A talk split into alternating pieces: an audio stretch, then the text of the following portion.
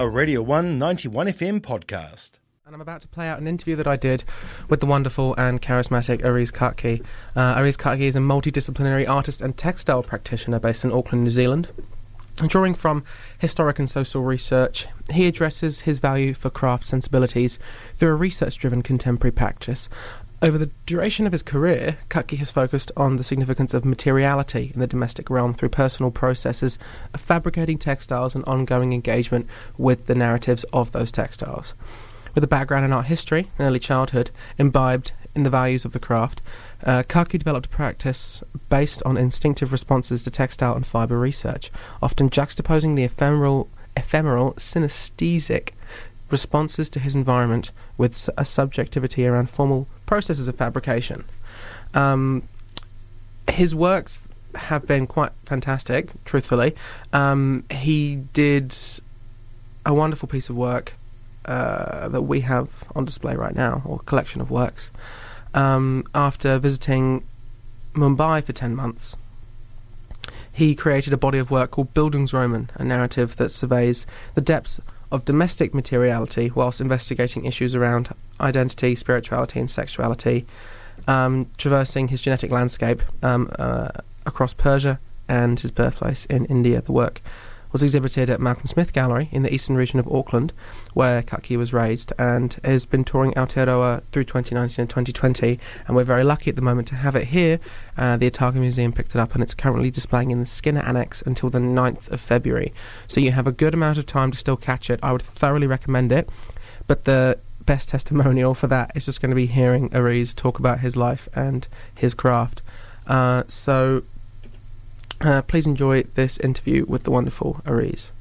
Uh, kia ora, Areez. Um, it's a pleasure to talk to you today. Um, I guess the first question is just, you know, how are you going? You've had this exhibit, Bildungsroman, that's travelled around New Zealand, and now it's in Otago. Um, uh, how are you feeling about um, the exhibit at the moment?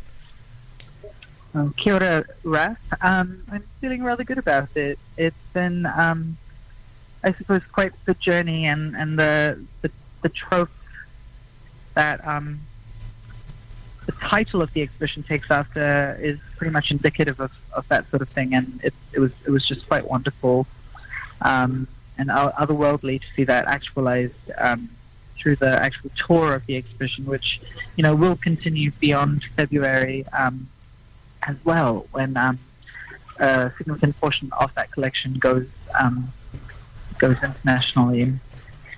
Hmm. No, wonderful. Um, I guess then there's just it's it, it's nice to hear that although you've travelled around the whole country, there's still so much more potential for the work to be viewed and understood.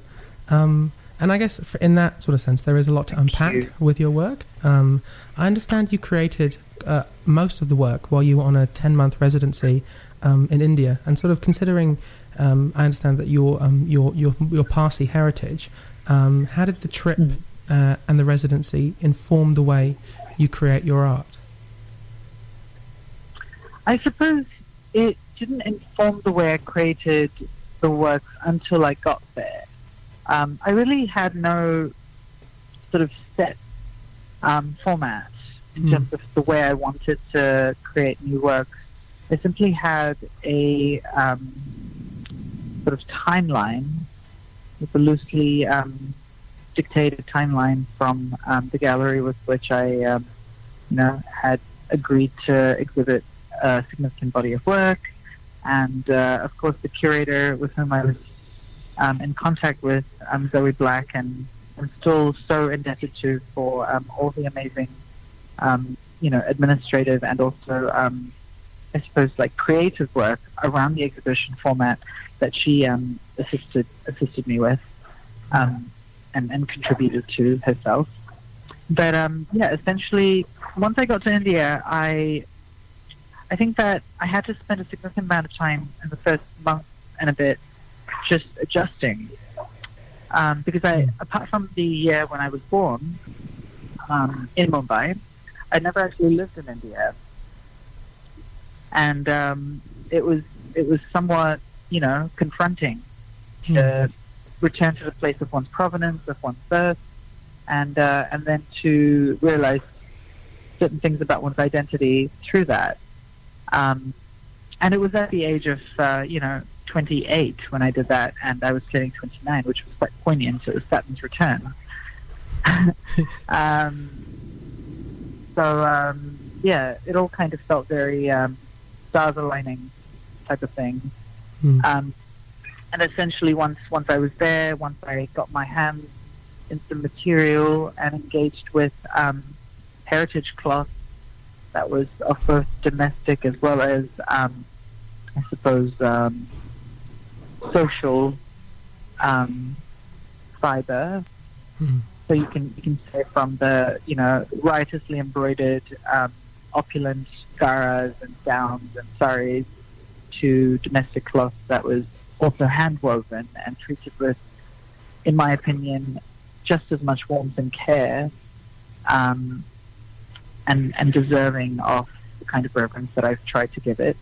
Mm. Um, I suppose the the journey began when I realized certain things about identity and certain things about class and politics, um, and I wanted to break them down and somewhat conflate the two favorite aspects of both um, the warmth of hand embroidery, but taking away the, um, the hierarchy of uh, you know silk and um, the politically conflicted nature of how these things are acquired and Yes. um, woven and um, traded.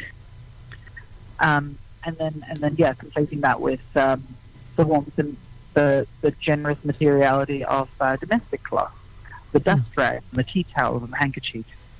So once I once I found those elements um, and found a way to celebrate both of them together, uh, I think that's when that's when you know I just it, it poured out of me. Because you, you, you uh, when I was viewing the exhibit, it did feel like a, a marriage of two worlds, which um, was very pleasantly evocative of the, the the very core belief of Zoroastrianism, which I understand is was the Parsi religion as to why they left Persia in the first place. Um, and Yeah. considering that sort of cosmological duality, um, do you do you identify the duality in your own work as a defining feature, or do you think that sort of un, you know, um, without quite realizing it, that was exactly what you were headed towards um, by the time you actually got to your residency in India? Well, I think that in terms of like Zoroastrian identity, spirituality, and um, and religion, I just couldn't see any way around, you know, not addressing it and not fulfilling some sort of, um, you know, curious urge to uh, excavate and um, examine, or rather re-examine, um, certain belief systems that were, you know, imbued and uh, almost imposed uh, since, since I was a child. Um, being the only son of a family that comes from um, priestly lineage, of whom there aren't very many, um, there aren't very many Europeans alive in general, Hmm. um, but coming from that type of lineage, um, it involves a lot of pressure from, from the patrilineal um, sort of uh, inheritance of uh, spiritual rights and a sort of title that we're given, the Ervad title, um, once a child is um, inducted into the priestly lineage after having um, set a series of very, very isolating and rigorous and um, sort of almost traumatizing, actually not sort of, quite traumatizing Hmm. um, rituals.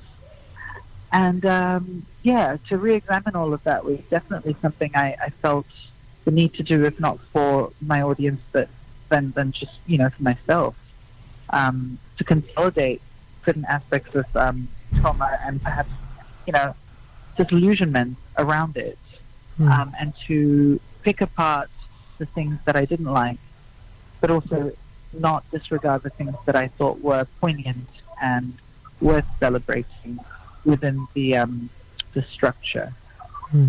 of religion. It sounds uh, nearly as though a, a reconciliation, if you will, of that part of yourself. Yeah, yeah, a consolidation, a reconciliation, but also not necessarily a promotion. No, understandably. It was for me to step away after having looked in.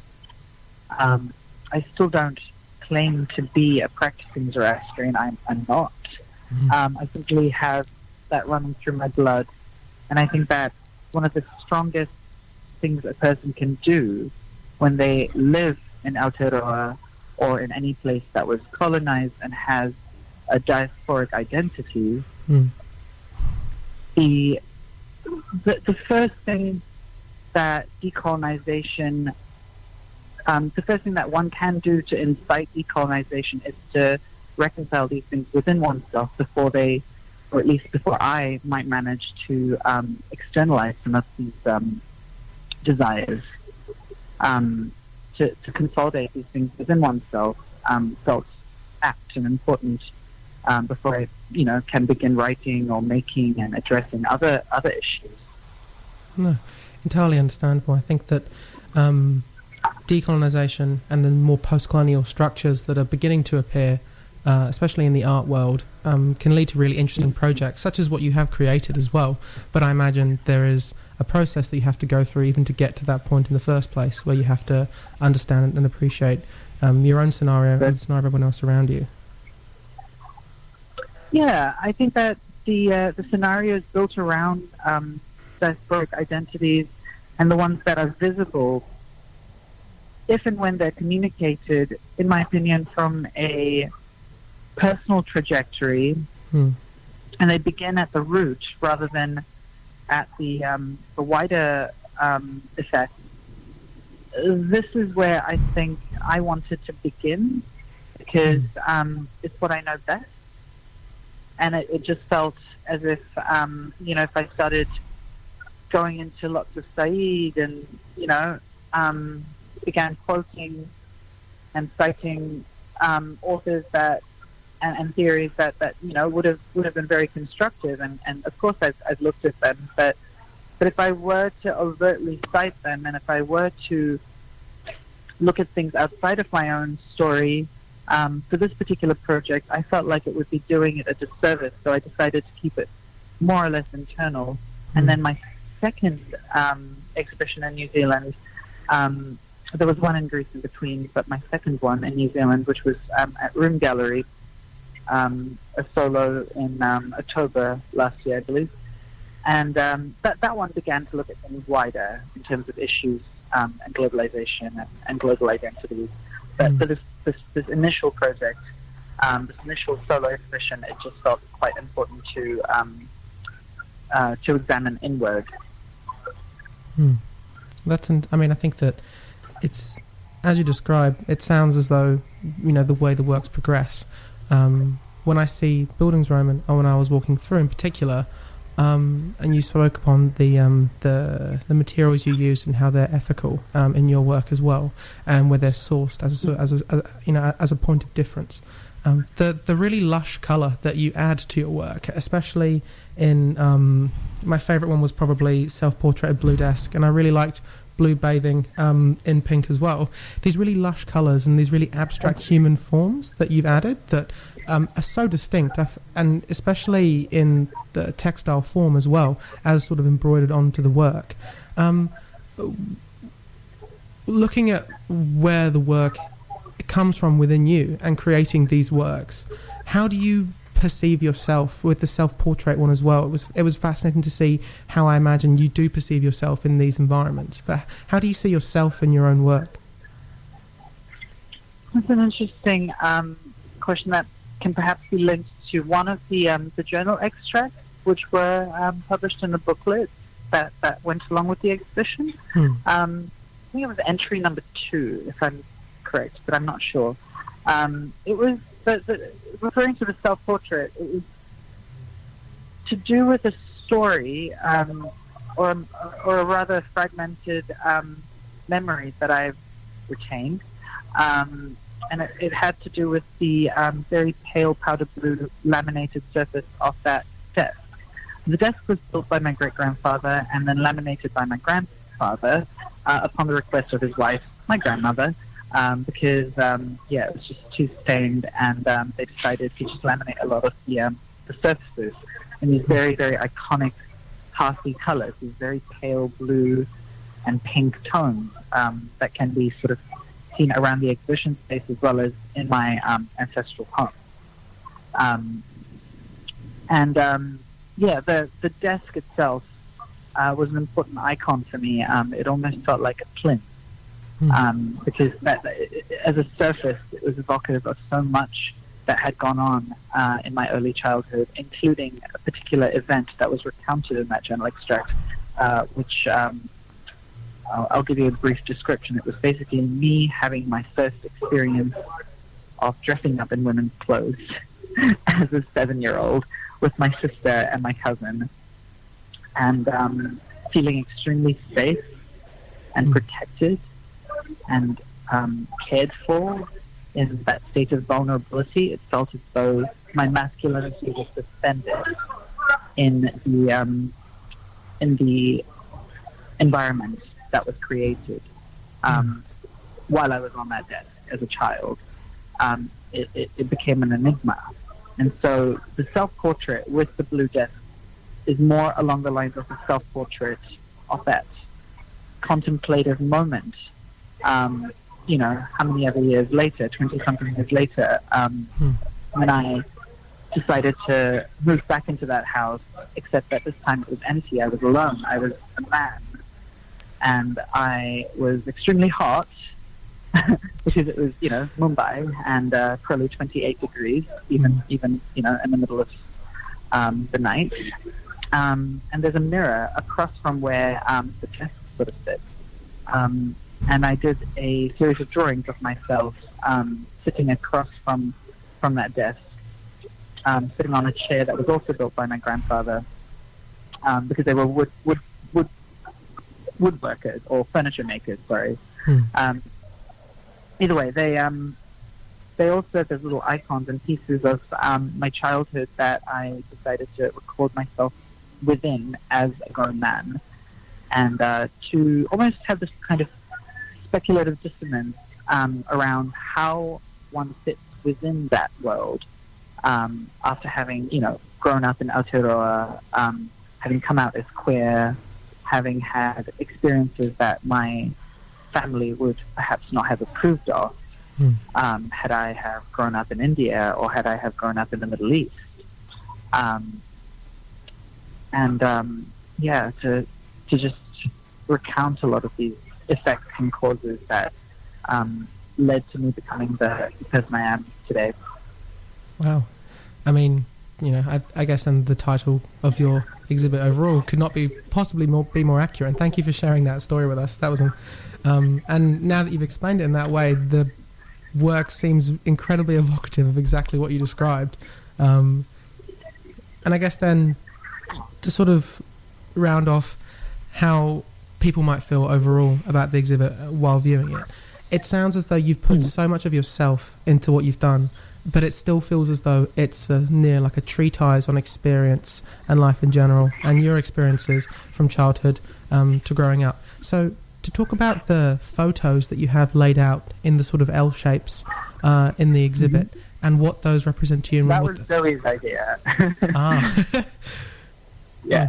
Well, I mean, I mean, we worked on them together, but you know, that's that's a masterful touch on the curated part that that I would love to give her credit for.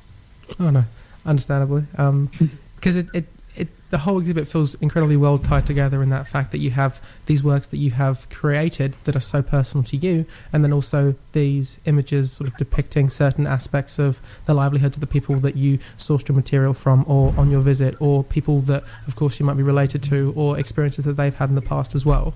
Um, I guess Yeah. to sort of go from there, what do you hope people take from your work when they walk around? What do you hope people realize about themselves or their environment when they see your work?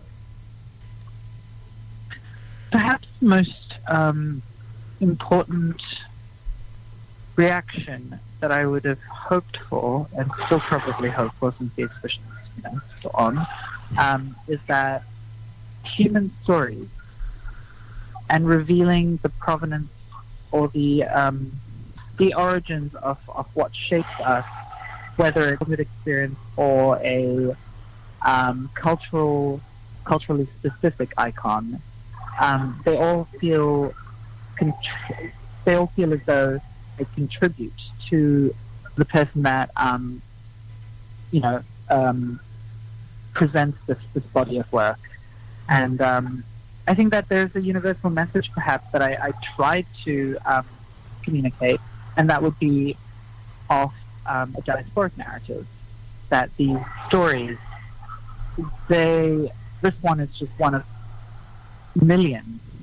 You know, um, we all have incredibly poignant um, histories that, that perhaps aren't seen and communicated, um, and, and perhaps don't have the privilege privileges that I've had to, to talk about mine. Um, and I feel extremely honored to have done that and to have had the chance to do that. Um, but perhaps, yeah, it would it would be um, it would be that you know we live in a very diverse country and um, coming from a certain heritage, one that is very rare and rarely seen. Um, in such a way, um, I, I just felt as though I, I needed to do it justice and also to, to give it the, um, the egalitarian warmth um, that didn't promote or didn't celebrate um, all the very, very um, imperialist class structures that, um, you know, Parsi often um, connotates. The term Parsi is, you know, if you, if you use it in India, you know, uh, the connotations are power, wealth, and all these, you know, post-colonial, um, rather problematic, um, mercantile connotations that I, I, perhaps don't always want to um, enlighten. I'd, I'd, rather I'd rather focus on um, some of the, the older history and, and the, the, the, the provenance of um, my own sort of um, familial heritage rather than the, the wider socioeconomic structures um, of the community because there have been problems around that. No, understandably. And I think then, um, I mean, just the work is so, in that, after talking to you, I feel like I've learned a lot more about the exhibit, and I hope the people listening as well will also, if they experience the exhibit either before they hear this or if they if they go after hearing you speak on it, I think hopefully we'll find the experience um, richer as well. But anyone who doesn't hear it doesn't mean they won't also have an amazing experience. I think. Um, and then I, I do. I, thank I, you. That's right. I do have a little um, question in my head as well because I understand um, that you also create um, clothes as well, or rather, um, for a, for for a good amount of time you did. And I was wondering, when you approach an art piece versus when you approach an item of clothing, one that someone will perhaps Mm. own or have a very personal connection to, versus something that someone you know uh, appreciates and experiences, and then you know won't see it again, or perhaps will go back later. Um, what how do you approach each one? Is there is there is there a very intense difference between the two, or are the are the experiences quite similar for you? See, that's that's quite a um, quite an interesting question, one that I haven't been asked before, um, because I've always, or at least for the last um, few years, my my garment making practice, the hand knitted garments that I used to, you know, um, they, they used to be my my living. I used to hand knit and create a short series of garments. Um, you know, since I was at university, and uh, they, they sort of just became these. I, I try to format garment making in in a way that was akin to art, if that makes any sense. Hmm. Where um, each piece um, was was numbered and editioned um, and signed, um, and it was a one-off sort of thing. And I, I dye, sometimes spin the, the fibers myself um, be very, very mindful of the provenance of the fibers, whether it was silk or, um, you know, the abundance of wool that we have in our wonderful country. Um, it was it was a very, very wonderful experience, you know, engaging with materiality. However, the format did not agree with me, Hmm. and it still doesn't agree with me because I think that we all have more than enough in our wardrobes and that we do not need to consume more. Um, and that is what led to me shifting from garment making to perhaps a more um, speculative um, uh, format of working, Mm. which would be um, through repurposed fiber and repurposed cloth and um, really, really thinking about how much we're consuming by celebrating something that is completely worn out and tattered and perhaps 200 years old, like some of the fibers, um, some of the, the specimens in um, in Bildungsroman. Um, there are two panels with 200 year old, you know, cloth that was used as a rag by my grandmother because they belonged to my great grandfather. Wow. Um, you know, tunics, um, and I decided to to preserve them. Um, and that in itself, to me, um, and and I, I, hope to the audience um, might communicate um, a sense of um, you know salvaging what we have and appreciating what we have rather than always um, chasing that capitalist um, mindset of constant acquisition and constant um, consumption. Mm. Fascinating. I mean, under- understandable then, and it is wonderful when you know if you're sourcing both ethically and then also recycling materials, preserving certain aspects of yourself and your experience in a in a thing, which is often what people project onto the new things they buy, like you say. But to go through that Mhm. process, I think is very is very astute and very important. So thank you for um, talking to us about that as well. Um, I guess Oh, and also thank you for talking to us in general, Areez. It's been a, it's been an absolute pleasure. Um, the Bildungsroman closes on the 9th of February. It is in the Skinner Annex at the Otago Museum and is well worth a look. Um, anything else you want to say to the people of Dunedin before you sign off, um, Areez? Oh well, I um, I'm not in Dunedin any longer. I'm in Auckland now. But Mm. for the uh, the few days that myself and my partner were in Dunedin, I just I just want to say what a beautiful place um, it is. Um, what a wonderful city, and um, of course, thank you to um, everyone at the Otago Museum who really just yeah they um, they really helped actualize um, and went above and beyond when it came to, you know, helping us get around the city and, and all the things that entail that are entailed in, you know, um, hosting an artist. I, I, I'm very, very um, humbled by the uh, hospitality and the warmth that we received. Well, that's wonderful. um, yeah, well, th- thank you so much for talking to us. Kia ora. Um, weird to sort of interject onto myself, um, but that was the interview with Areez Katki, who was an absolute pleasure to talk to. Please do visit Bildungsroman across the road at the Skinner Annex. Um, it's a wonderful exhibit. It's really worth a look. And also, there's just so many great exhibits, uh, you know, in general in Dunedin at the moment. Um, that you should go to, especially at the Dunedin Public Art Gallery, of course, but also all the WIA galleries as well. I went to F29, or FE29 rather, over the holiday, not really knowing where I was going or what it was, not having been before, and that's a phenomenal place for art as well. That was a Radio 1 91 FM podcast. You can find more at r1.co.nz or wherever quality content is found.